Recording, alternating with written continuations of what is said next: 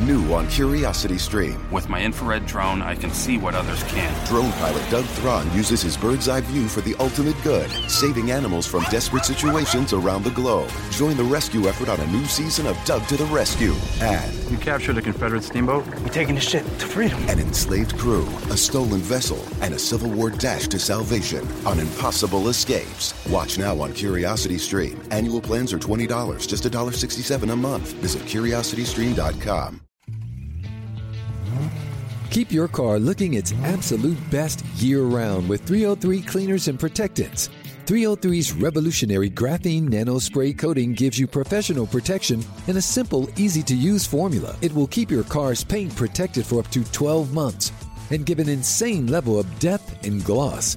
You can also use their brand new 303 graphene detailer to boost protection, slickness, and shine throughout the year. It can even be used for quick cleanups of light dust and fingerprints in between washes. For a one two punch to keep your car looking its best, look no further than 303's line of graphene products 303 Graphene Nano Spray Coating to protect, and 303 Graphene Detailer to boost protection, slickness, and shine. Both products are available now at Advance Auto Parts, AutoZone, and select Walmart locations. Visit 303radio.com for more information. Initialize sequence now. The Bradfo Show. Bradfo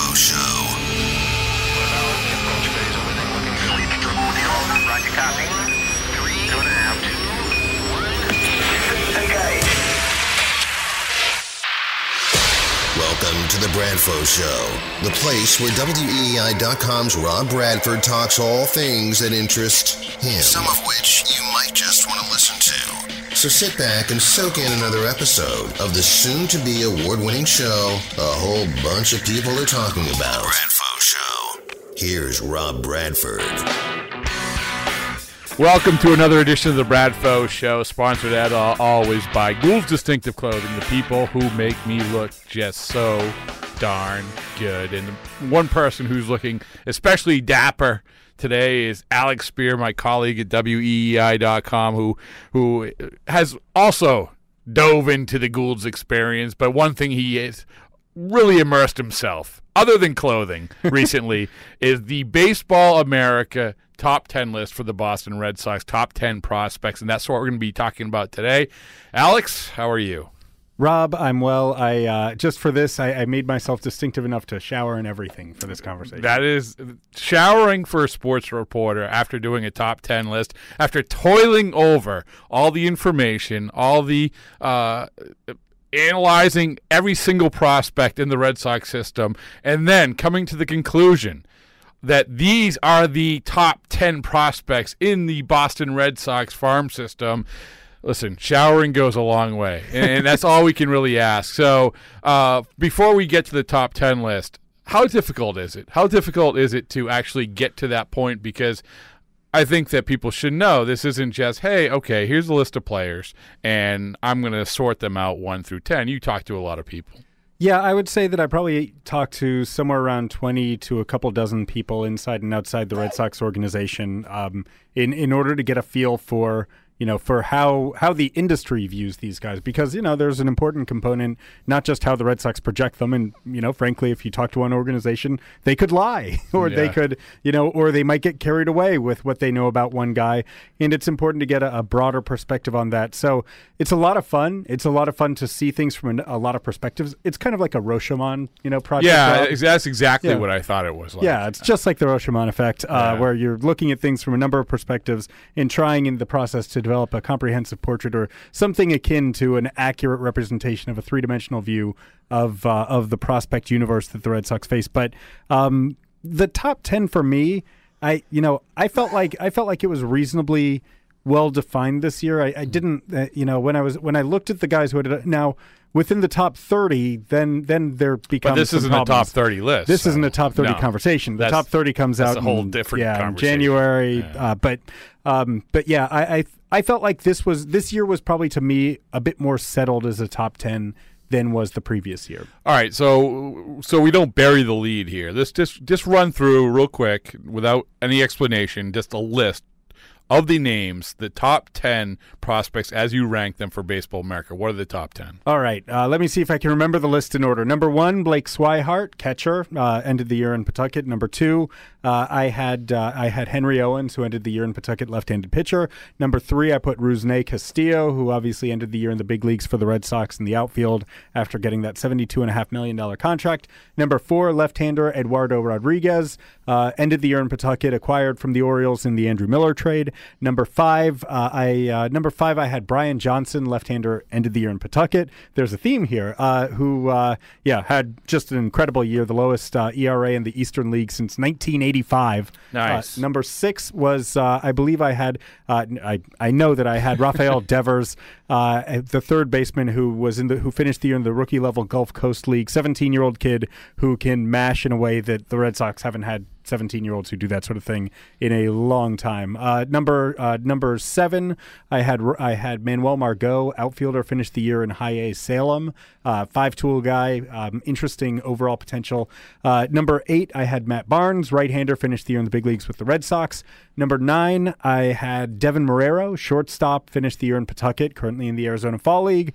And number ten, I had Garin Cecchini, who finished let's let's just say it again, Cecchini, uh, Yes, who uh, who finished the year in the big leagues uh, playing third base. Who was number Sox. 11? Who who missed just missed the cut? Uh, there were actually there was kind of a conversation about three guys who just missed the cut. I don't want to have too many spoilers for the for beyond, but basically there were three guys in conversation who who were just outside, and those were uh, Javier Guerra, a shortstop who's in the GCL this year, um, who probably there hasn't been a lot that's been mentioned about him, but uh, I talked to Tom Kotchman, the manager down there, who said that he's the best defensive shortstop he's had in 35 years of managing. That's something. That's something, uh, and has interesting offensive potential. Uh, Michael Chavis, the team's first round pick this year, uh, whose position is a little bit ill defined. He's going to be moving off of shortstop. He'll be a, a third baseman probably to start next year. Maybe a second baseman down the road. Maybe a left fielder. Could go could go a number of directions, but the kid can mash. And then another guy who can mash, also drafted this year, second round, Sam Travis, uh, who is uh, who's probably going to be uh, progressing as a first baseman through the Red Sox system. Uh, he uh, he gradu- He was a junior out of Indiana. Um, who can really hit I just want to note you used the word mash four times already. Mm, mash? I like potatoes. I know. Well, there you go. So Not uh, with bacon though. I, I don't. I, No, I, you know, I, I quasi kosher. Yes, I yes. Listen, I think you have a T-shirt that says I'm quasi kosher. Um, so the first question I have for you, you had mentioned a little while ago that just a little while ago that you had talked to all these different people and got all kinds of different feedback. They could mash. They- well, evidently not as much as the top ten players. Evidently not as much as Michael Chavis. There you go. Okay, but so when you talk to these people, was there one or two that stood out in terms of the feedback that you said, "Wow, I didn't realize that that player was perceived that way," and maybe even ch- change your perception of him? Well, the interesting, uh, you know, to me, there was first of all there was a very interesting cluster at the top. Uh, you know, there were there were cases were made for the top four prospects being the number one overall guy in the Red Sox system between Swihart, uh, Swihart, Owens, Rodriguez, and Castillo. And Rodriguez is really interesting. If you based it solely on how he was on how he performed in his time with the Red Sox, he's the best prospect in the system. The guy with uh, the highest probability of being a, a front of the rotation starter. Just outstanding stuff from the you know it's a left-hander athletic shows the ability to get up to 96 97 miles an hour uh, with one swing and miss secondary pitch now another one that projects as a potential secondary pitch but he has an uneven track record so it was really interesting trying to get a feel for how people had seen him prior to his coming over to the Sox to figure out does he belong at the top? Uh, he was. He ended up being number four. There was a while when I thought, when I was convinced he was going to be number one, um, I, and I thought that, you know, beyond that, the the number of people who are convinced that Deven Marrero is an everyday shortstop in the big leagues in the not too distant future is very very high. He was number nine. You said He right? ended up being number nine. And look, the, the profile is pretty well defined. There's a high likelihood that he's going to be an everyday shortstop who delivers kind of gold glove caliber defense or maybe something just below that uh, with, you know, kind of bottom of the order batting skills. Um, he should hit for some average. He should get on base a little bit. Uh, as I've been watching this postseason, I've been watching, I've, I've I've been I'm I'm kind of mesmerized watching Brandon Crawford because even though Crawford is a left-handed hitter, I think that he's very much the type of player who the Red Sox and a lot of people in the industry think that Deven Marrero can become. So uh, uh, the consensus surrounding Marrero, I thought was. Uh, uh, was pretty telling. Um, Well- I, I wondered whether or not Devers was going to, whether or not people would think Devers, it was a bit too aggressive to put Devers up close to the top five. There, By the way, not. this this conversation that you're having right now, I can see you laying in bed, staring at the ceiling, just saying, "I should have, you know, I, I the conversation with Devers. I, I don't know, I, I should have put Devers here and and and Marrero, Marrero there, and it's I I don't know how much you were torn by the whole thing because clearly talking through it, you you make cases for guys moving around. So, with that in mind, uh, I think one of the biggest debates with the Red Sox prospects going back a year now has been with the pitchers. You talked about Eduardo Rodriguez, but where you thought that he might jump up a little bit, and he's still very high on the list. But one of the debates is Johnson Owens, right? So we have the the guys who had been with the Red Sox already. We have that group. We're not really talking about that group. Barnes is the only guy on that list I think that had experience with the Red Sox this year, right? right, In right. terms of pitchers. Um, but let's look at Owens and Johnson. Yep. Uh, tell me why one is why Owens is rated over Johnson. Owens has a track record that suggests swing and miss stuff. Uh, he even even at the end of the year when he made it up to Pawtucket, he struggled a little bit. Maybe with the work, maybe there were some things going on with the workload. Maybe it was adjusting to more advanced hitters. He gave up some home runs when he was in Pawtucket, but he keeps striking guys out. He had more than a strikeout an inning when he was in Portland. He had ten strike. He had ten point four strikeouts per nine innings. I want to say when he was in Pawtucket at the end of the year. He gets swings and misses with his fastball and his changeup. Um, Johnson is a guy who kind of carves. He's he's an execution guy, uh, not necessarily a guy who just shows you know who shows the ability to get a, a ton of swings and misses. Even though he has he has he has pitches that can grade above average, like his fastball, especially because of how well he commands it and locates it. That grades as an above average pitch. It's like a 55 on the 20 to 80 scale. Uh, his curveball probably is in a similar vein, um, but his his ceiling is capped. He's probably you know you're probably looking at a very high probability number four starter. Maybe in some years you're talking about uh, you're talking about a guy with the upside of a number three. Owens, you're looking at a guy with the ceiling of, of maybe being a sustainable number three. Could play up to a number two at some points, but it, it's fair to ask how you kind of move those guys around because the the thing that's remarkable about Johnson is just his insane consistency once he got locked in this year. He looks like the same guy every outing, which was to say a big league starting pitcher who had a minimum of 3, you know, 3 big league quality pitches at his disposable uh, at his disposal in just about every outing. Of these guys, when we go to spring training, is, is there anyone who can make such a case that they have such a good spring training that they they make the opening day roster? So, of the guys who we mentioned uh, in the top ten, meaning uh, meaning Johnson, Rodriguez, uh, R- Owens, and uh, and Barnes, I would guess that none of those guys is in the opening day rotation. I think that I, I think that you know with Johnson and Owens especially, you're talking about maybe the middle of the season. Barnes has a chance, but I think that I, I think that they want him to open the year in the uh, in the AAA rotation, and then it'll be kind of okay. Does he end up in the bullpen in the big leagues? Uh, where I think that that's where his primary impact is felt in 2000 uh, in 2015. Even as maybe with a kind of Cardinals style development process in front of him, you know, let him pitch, uh, learn how to pitch in the big league bullpen, and then become a starter in the big leagues, maybe. Um, I, and uh, so I, I think to me, my guess is that Allen Webster, Anthony Ranaudo, maybe even Brandon Workman end up competing for that number five starter spot. Maybe even Steven Wright, um, as as Where- absurd How about as De La Rosa? I think that uh, to me, I, I think that there's a uh, that there have been enough people paying attention to you because you dress distinctively, Rob. That there, They gotta finally listen to me. I think that you know I don't even. But here's the thing, Alex, and we're getting a little off topic with this. But here's the thing: is that I don't want to see him do the he's coming to spring training as a starter, then we're going to draw him back. I don't want to see him do that. I just want to say, hey, you're a bullpen guy. Learn how to be a bullpen guy throughout spring training, and then go for it. I don't want to talk about that. That's a whole other podcast. We have all off season to talk about it, all spring training. But uh, so uh, another obvious question: Swihart, easy choice at number one. Initially no because as I as I talked about, there were four guys who were all getting who who all got there were there were really powerful cases for all five, uh, all four of the guys who I mentioned. But in the end, I felt like there was a clearly forming consensus. Swihart represents something that's potentially, I don't want to say unique, but very, very rare uh, in terms of the skill set that he has as a catcher. And the the standard for catchers to be above average producers is so low in the majors right now that to have someone like Swihart, who now clearly looks like he's going to be an above average, maybe well above average defensive catcher, who has the potential to be let's say that he's a 280 hitter who gets to the teens in home runs with the potential upside of maybe in a year or two a 20 home run hitter wow, that's that's a clear All Star caliber performer in the world of where Major League Baseball is. Uh, a guy with a chance to impact the game in a number of ways. There aren't a lot of people uh, who. You would you would talk to scouts who saw him and they would be like, this guy is is a unique animal. He's different. You you look at the landscape of, of catchers that are out there. There aren't a lot that look like him.